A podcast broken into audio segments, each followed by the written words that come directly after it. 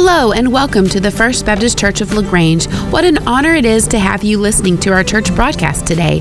We hope that as you listen along, following in your Bible, that you experience the grace and presence of Christ just as strongly as we do every Sunday in our worship service. May God truly bless you as you listen. So, this morning we start a new series. Uh, we just finished the book of Philippians, and we will be going into the book of Esther right before Christmas. And then in the new year, we'll start the book of First Corinthians. But this morning, we start a series I've entitled Biblical Wisdom for Cultural Concerns. And so, I wanted you to know, kind of up front, we're going to be addressing some touchy subjects. I also want to give you uh, the precursor that you may hear some words that may make you uncomfortable. I'm going to be discussing things such as religious freedom, the state and our stance on Israel, poverty, homelessness, America's biggest problem and its only solution. How do we confront spiritual darkness? Abortion, and sexual identity. I want you to know that for those last two, abortion and sexual identity, we will have a place for you to take your children and things for them to learn God's word in a different location if you so desire when we cover those two subjects closer to the end of October and the beginning of November. Even today, I wanted to let you know that I may say some things in this message referencing to some inappropriate relationships. I won't go into detail over them, but they will be, uh, it'll be said. You'll watch a video in part of the message today where a man who won't go into that, but he'll say the reason his religious liberty was imposed on was because he refused to do something for a certain type of couple. I just wanted you to know that. I've talked with several people, and because we're not going into it, I hope that I don't offend you and offend uh, anything uh, with your children. It is my deepest desire to help equip you to be able to talk about these subjects with your children shall questions arise. Uh, so today, I'm, I'm trying to be very guarded in what I say and how I say it. I want you to know that I take your concerns uh, close and near and dear to my heart. There are many issues, I guess, or concerns out there in our culture that we could talk about. And the Bible does address them, each and every single one. So, how do we limit that? How do we make that and scale that down to a sizable scope? So, I just kind of thought about things that, that are out there, things that I've heard, things that you've spoken to me about, things that I see are the buzzwords in our culture and just put together a series that would cover those because I, I want you to know how to think biblically about the issues. I want you to know how to respond with biblical wisdom when they come. Because here's what I fear has happened far too often is that Christians have just stuck their heads in the sand. And I want you to know how to keep yours up and to keep moving forward. So this morning we will just kind of start by looking at religious freedom or religious liberty. You may know, or you may have been aware, or now I will make you aware, that during the past few months, a pastor up in Canada was arrested and put in jail on separate occasions for violating the rules about COVID. This pastor simply believed that the Bible said that we should not forsake the assembling of ourselves together. So, in trying to accommodate the Canada's rules, they decided that they would meet outdoors. Then Canada enforced a limit on how many people could be outdoors. So then they were in violation of the law. Came across an article that kind of detailed this, and I will summarize. But back in February, Pastor Coates turned himself in to the Royal Canadian Mounted Police after his church violated public health restrictions related to COVID 19. The authorities then took the extraordinary step of holding Coates in jail for 35 days for an infraction that is not punishable by jail time. On March the 22nd, Pastor Coates was released from jail and the criminal charges were dropped. Coates returned home to his family and resumed worship with his church. It's important to know that Coates's objections to the health orders were never arbitrary. He made it very clear. Grace Life Church held the religious conviction that the whole congregation must meet together regularly during one service, and that they could not, in good conscience, allow the emergency health orders authorized by the Alberta Health Act, which restricts their attendance to 15% of buildings, the building's fire code. He said we couldn't do that. Now, what I want you to know is, is whether or not you believe their application of the biblical principle to not forsake the assembling of themselves together, whether you believe that's right or wrong, that's not what I'm talking about. The church was simply just trying to act on what it believed to be true.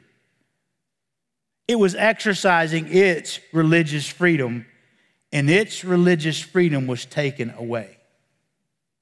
And, beloved, that begs the question then what is religious freedom?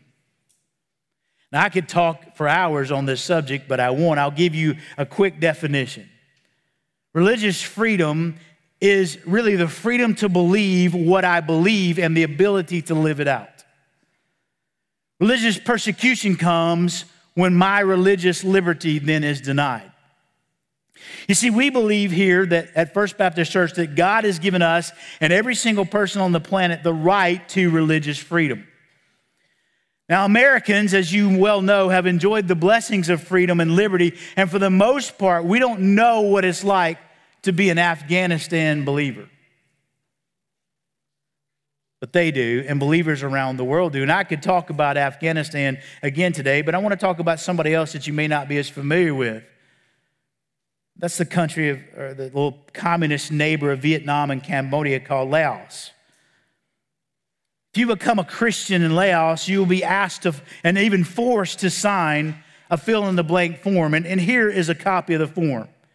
If you become a country in this communist, a Christian in this communist nation, you'll be forced to sign something that says this I, fill in your name, who live in your section, believe in a foreign religion which the imperialists have used for their own benefit to divide the united front and to build power themselves against the local authorities. Now, my family and I clearly see the intentions of the enemy and regret the deeds which we have committed. We have clearly seen the goodness of the party and the government. Therefore, I and my family voluntarily and unequivocally resign from believing in this foreign religion. If you sign, you promise not to participate in that foreign religion, which in every single case is Christianity. If you do not sign it, you will be punished by law. You will be humiliated, harassed, and persecuted, and probably most likely tortured in prison. Hundreds of rural Christians have been forced to sign that form and then forced to participate in animistic sacrifices. You see, they know what it's like to be denied religious liberty, but they're in good company.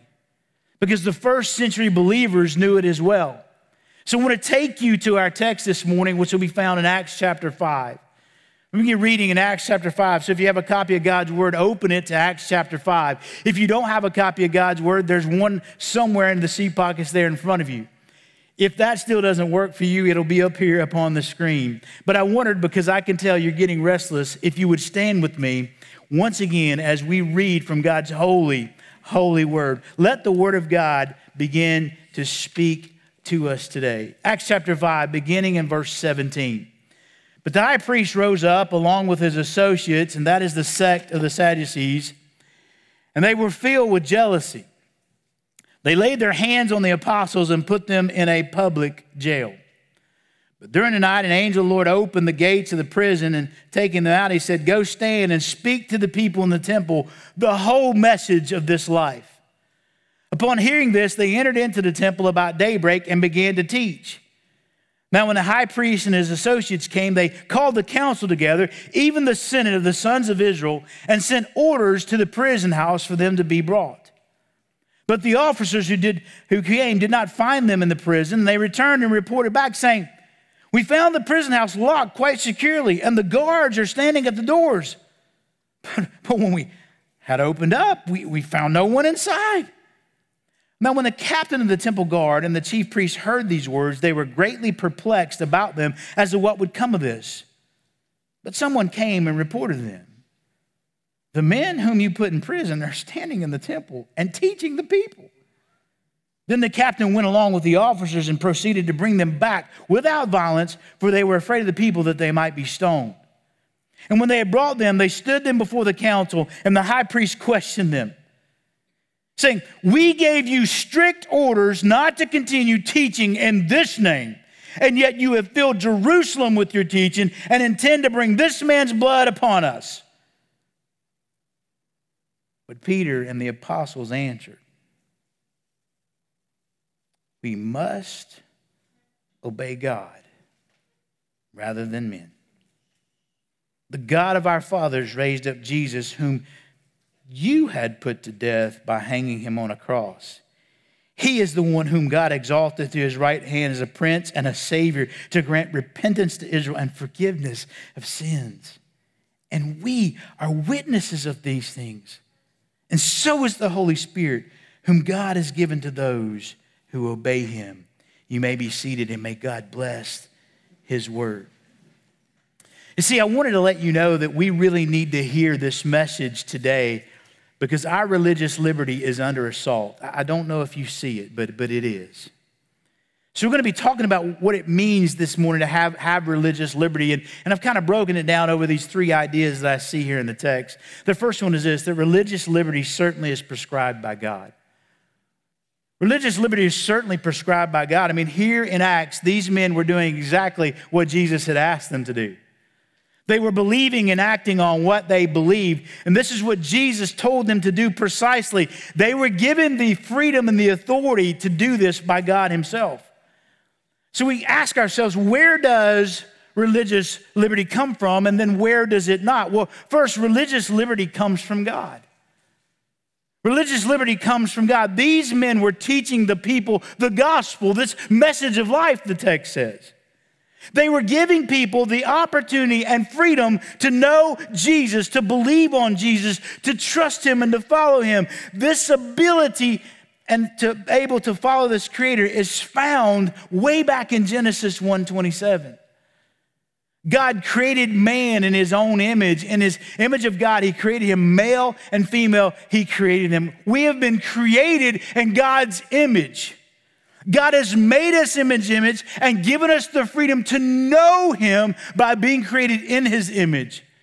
Religious liberty then is something that God gives us by simply being a creation. Thomas Jefferson, commenting on this, said, It is the most inalienable and sacred of all human rights because it comes from God. But religious liberty does not come from the government. It does not come from the government. Religious liberty does not come from Thomas Jefferson, who wrote the Declaration of Independence. Religious liberty does not come from James Madison, the father of the Constitution. Religious liberty doesn't come from the White House. Religious liberty doesn't come from government at all. Religious liberty is about the government recognizing and acknowledging that it has no authority over anyone's soul.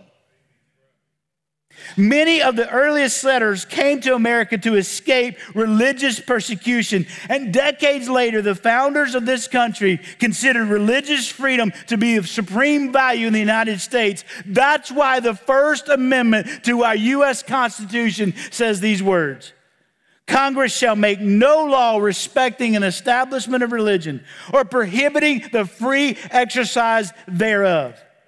The first half of that establishment, eh, eh, that, that is called the establishment clause. When it says make no law respecting an establishment of religion, in other words, Congress cannot establish by law what you are to believe in.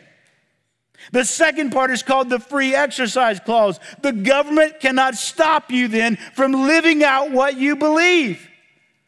It's our first freedom, and without the freedom of the soul before God, even those who choose to believe in a false understanding of God, even for those who choose not to believe in a God, not a God at all, even without the freedom of the soul, for those people, there is no other freedom that's possible. Again, a helpful definition religious liberty is the freedom to hold one's beliefs and to live out that belief. You and I are free to believe what we believe about God as the creator, about the Bible as his word, about Jesus as his son, about salvation by grace through faith in Christ, about the unchanging standards found in this book established by God. We are free to believe that. But just being free to hold those beliefs like the apostles were is not enough. We have to have the ability to stand by them and to preach them and to teach them. We have to be able to live them in our schools, on our jobs, in the community, and within the halls of government itself. If the only place that you and I can express what we believe is in my home or in my church, we don't have religious freedom. Some people mistakenly believe that we have religious freedom as long as the government doesn't make us stop worshiping or preaching on Sundays. The freedom to worship is much narrower than the freedom of religion. We must be free to share our faith like the apostles and to make a difference outside of where we worship. We have to be free to share the name of Jesus with others, to call upon the name of Jesus in public prayer, prayer, to live our lives without violating our consciences or understanding the Bible. Freedom of religion means the freedom to hold and to live out our beliefs. Why? Because that's how God prescribed it. But does this mean, does this mean that we take our religious freedom to violate people? To abuse people in the name of our religion? God forbid. Does this mean that we try to coerce other people to believe what we believe? Heaven's sake, no.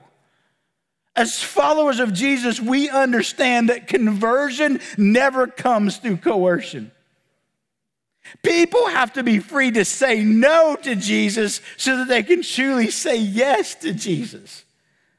Does this freedom, though, extend to other religions, church? Yes. And this is the part that so many people are uncomfortable with. And you don't have to like it, but it's true because it has to be free for all or we lose it all together. You may have noticed other people in this city don't believe like we believe. There are other buildings that have all kinds of strange things going on this morning. So they are not allowed to believe that? No, they can believe that. This is a free country as of this morning. And others have to be able to believe what they believe. Religious freedom is given by God, which should be acknowledged and protected by our government. Religious freedom is under assault in our country. And I want you to know that Christians are going to pay the highest price. I don't know if you've noticed it or not, and I'm not trying to be political, but I have to go here. But religious liberty of the Muslim, the religious liberty of the Hindu, the Buddhist, the atheist, and the secularists, they're all okay and doing fine in this country. Their religious liberty is not coming under attack, but the religious liberty of the Christian is. It's in jeopardy. And I want to tell you that behind every single one of these attacks of our religious liberty is the grander scheme of Satan, who is determined to stop the church of Jesus. He's going to try, but you know he can't. Kind of reminds me about a story I heard about a high school girl whose seven year old little cousin he kept asking a girl in his class to be his girlfriend, and he asked her to be his girlfriend 59 times. She said no 59 times. So, why does he keep on asking? Because that little boy knows she only has to say yes once. that's determination, and that's exactly what Satan is up to. We may have denied that, that we're a religious free country and you can't attack that here, that we have laws to protect it, but I'm telling you, Satan won't give up. He's going to keep trying 59 plus 59 times until finally one Supreme Court decision says, okay, you can persecute them. It's coming but it has certainly been prescribed by God. But Satan will not give up, which leads me where it lead the text here to secondly that religious liberty can be prevented by government. It's certainly prescribed by God, but it can be prevented by government. It can be prevented by those in authority, those making the rules, those who are over us in some way, or even those who aren't. In Acts chapter 5, we see this. So, what happened to the apostles? The religious authorities, which had civil authority also, denied them the freedom to talk about Jesus. In Acts 5:27, the Bible says, when they had brought them, they stood them before the council. They stood them in the midst of their ruling body, the Sanhedrin. The apostles brought them, were brought in, and they sat in kind of a semicircle. Caiaphas, the high priest, brought charges and commanded them not to teach or speak in that name. He won't even say the name. Verse 28 We gave you strict orders not to continue teaching in this name. Yet you fill Jerusalem with your, your teaching, and you intend to bring this man's blood upon us? Stop preaching. Stop teaching. Stop saying anything in that name. Stop doing things that represent the name of Jesus. They were denied their religious liberty by the government. Folks, I want you to know in the U.S., we've frequently seen Christians told to stop living out what we really believe. Well, I can give you story after story. I'm only going to mention one story today. Maybe you have heard of Jack Phillips, the cake baker, who was punished and fined by the government for refusing to make a cake for a same sex couple. Since then, in 2019, the Supreme Court has ruled in his favor Yet between that time and 2019, much harm was done. He was denied his religious freedom and suffered greatly. He was denied the ability to live out what he believed and was made to pay out for how he chose to live out his faith. Philip says that emails and phone calls he received were horrific. They said most of them were just simple profanity. Philip tells a story in his book, The Cost of My Faith. He said that he had to protect his staff and make sure that he took every single phone call. He said that his business was devastated by all the anger of people that were out there. Soon after, they vandalized his store. Then they began to threaten he and his family with death threats. He simply told two men that he couldn't make a cake for their wedding. He told them that he would be glad to serve them in any other way. But because of his faith and what he believed, he couldn't, in clear conscience, make their cake. So, three months later, he was informed by the Colorado Civil Rights Commission that he was being sued and that they ordered him to change his policies and deny his faith. And he said, And I was told when I'm at the cake shop, that he couldn't exercise his freedom of religion. One article said the baker said he would have no rights over the design of his cakes anymore, and the incident would force him to report to the commission quarterly for two years as he retrained his staff now to meet government standards. Phillips maintained his stance and fought the government in the court, and like I told you, it was reversed. But now, just recently, Phillips denied a cake to celebrate a gender transition. And now he's back in court again. I want you to see just a quick video of this man and what his story is. Would you incredibly important to know that it's not who he would bake a cake for, it's what he would bake a cake for. This man is just simply trying to exercise his religious freedom and live what he believes. Can I tell you what's at stake in our country right now with religious freedom? It is over one issue we're going to talk a little bit more about that when we get to sexual identity. It's all headed one direction to cause us to deny our faith and go against our conscience. But you may not know it, but what's happening with Jack and with lots of other people in our country has implications for every follower of Jesus. The government has a plan, and they're going to put together a plan soon that's going to tell you you either violate your faith or you will have to break the law and we will punish you. From you can't pray in school to now you can't say that about that couple because it's hate speech. To now we have to have my notes and the government has to approve them. It's coming. Make no mistake that the suppression and denial of religious liberty is widespread in other countries. And many of our brothers and sisters are in prison and suffering for simply following Jesus. So, therefore, I'm telling you that you and I have to adopt a proper theology of persecution and suffering. Which tells me, then, finally, our last point that religious liberty can be defended by the godly. So, what do we do when our religious liberty is prevented? Brothers and sisters, Acts chapter 5, verse 29 tells us Peter and the apostles answered, We must obey God rather than men. The Bible tells us in Romans and in other places that we are to submit to the authorities. I believe this that we are to submit to every law of our land. But when man's laws force me to break God's laws, I have to keep God's laws. I am not telling you that this is not hard. I'm not telling you that this will not have dire consequences. I'm not telling you that this may mean some hard things for some very hard situations for some people. But can I tell you this?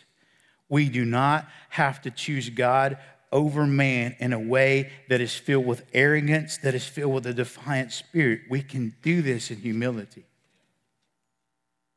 Simply put, we have to obey God rather than man. And in the meantime, though, we must rely upon people that can help us protect our religious freedom.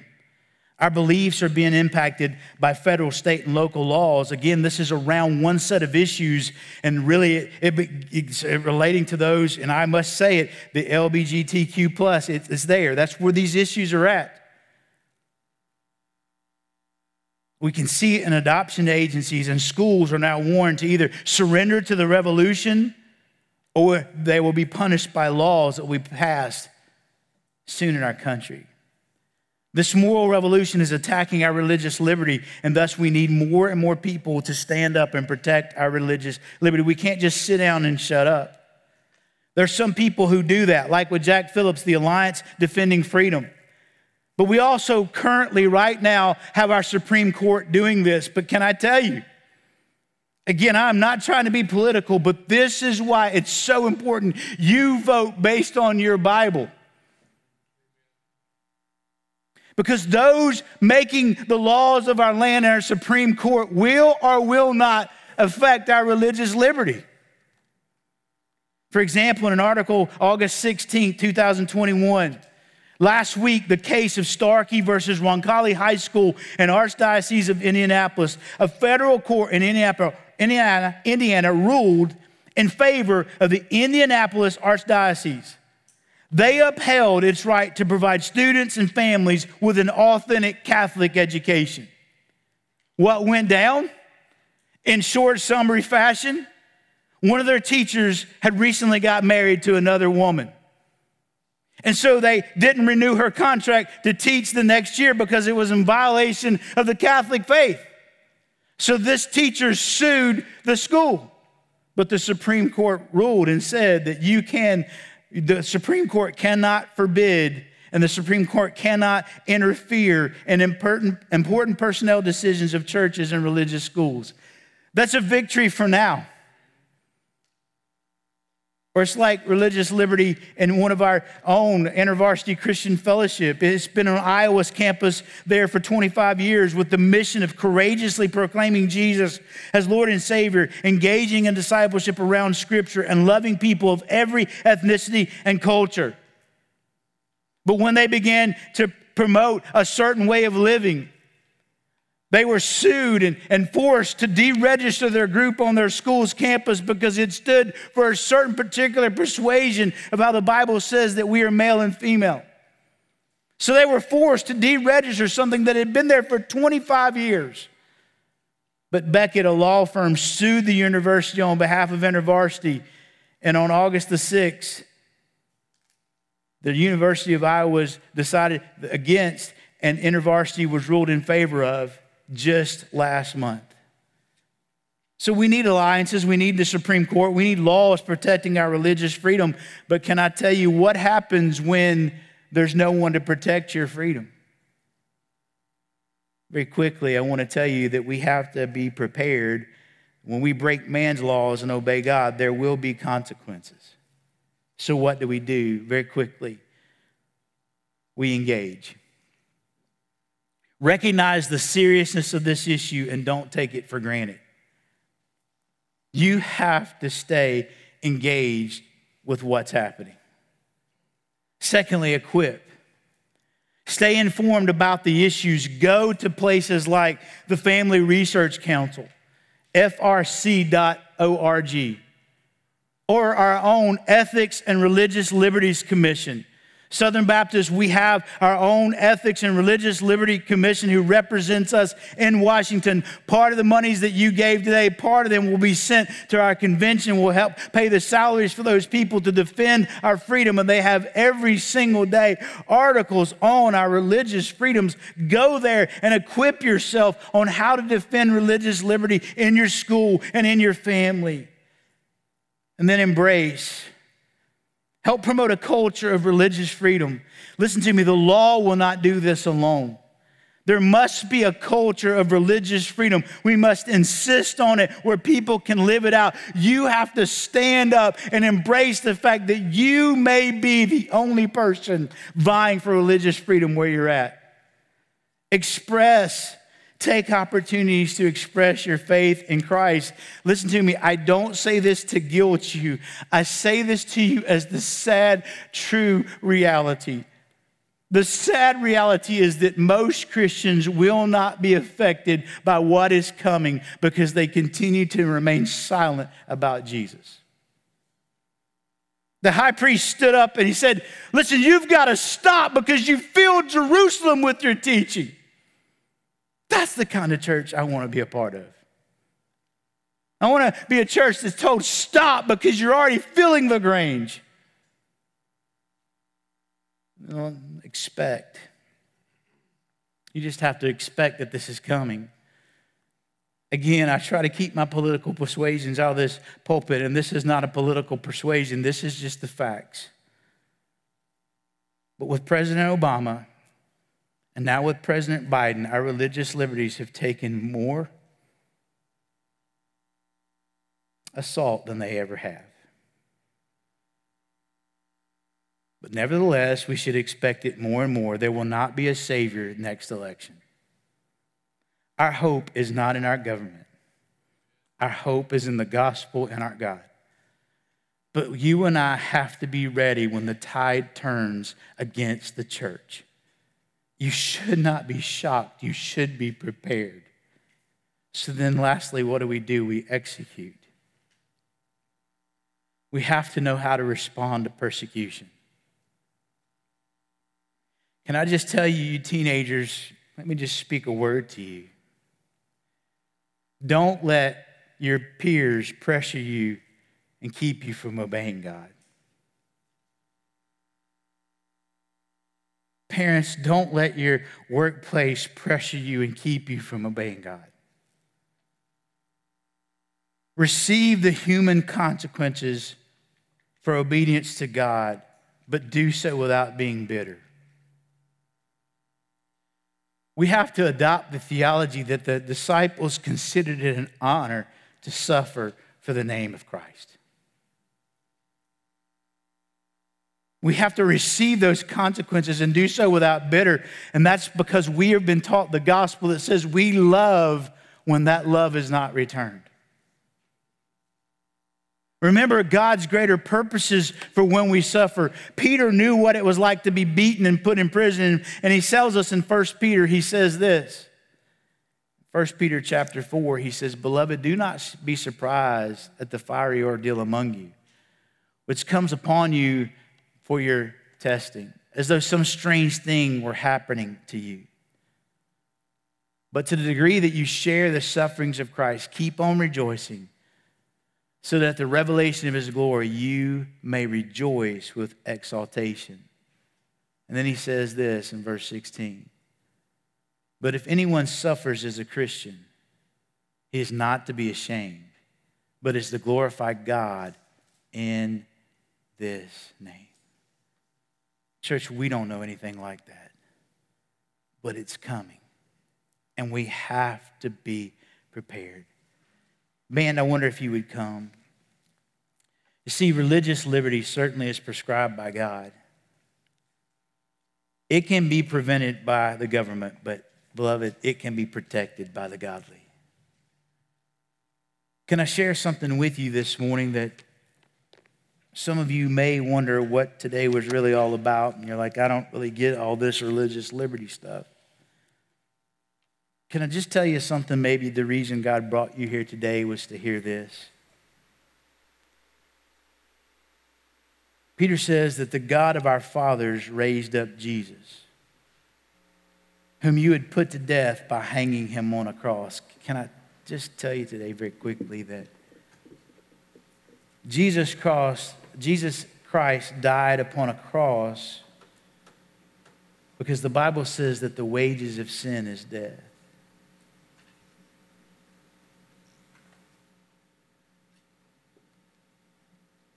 But I've got some really maybe offensive news. You and I are all sinners. There's not a single person within the sound of my voice that's not sinned against God. The Bible says that we've all sinned. And the Bible also says that the wages of sin is death. So, therefore, listen, beloved, every single one of us has been born separated from God. We're in our sin. We've already dead spiritually because we're separated from God, but then we will die physically and forever be separated from God. But you have to understand that's why Jesus came. Peter says that Jesus died on a cross because God so loved the world that he gave his only begotten Son on that cross. That if you and I would just believe that Jesus died to pay our debt, he would give us life. Because, verse 31, he says, He is the one whom God exalted to the right hand as a prince and a savior. That's what we say we need to be saved. Saved from what? Saved from the wages of sin, which is death and separation. But Jesus came and he rose from the dead and he was raised back up into heaven, an acceptable sacrifice for us. That if we would just trust what Jesus did and turn from our sin and ask God to forgive us, we could be saved. That's why he says to grant repentance to Israel and forgiveness of sins. And then the Bible says, but we're witnesses of these things. And so is the Holy Spirit, who God has given to those who obey Him. Can I tell you today that maybe your first step of getting religious freedom is simply just to get the freedom that this Jesus brings? I'm not trying to convince you, I'm not trying to coerce you. I'm just trying to put this out there that if you have never given your life to Jesus, beloved, just as God loves, God judges. But I want you to know that Jesus today. This is our gospel. This is our hope that while we were yet sinners, Christ died for us. And here's what I want you to understand it's because God loves you that He doesn't want to judge you. You are so valuable to Him that He would send Jesus for you. So, in just a moment, I'm going to pray and we're going to stand to our feet. And, and, I want you to respond. If you've never received Christ, just come grab me by the hand or some other people who will be up here and say, hey, man, can I talk about Jesus? But then I want you to also, maybe during this invitation, maybe to pray for the religious liberty that maybe you know some of your friends are suffering for, or maybe you haven't been as bold as you need to be because of fear, but you're being convicted today that you need to obey God rather than man, and there's a situation you're facing, you want to pray about that. There could be other things that you want to pray about, but I'm going to pray. We're going to stand and sing, and you come. Holy Spirit, would you have your way? And I pray it in Jesus' name. Amen. Would you stand?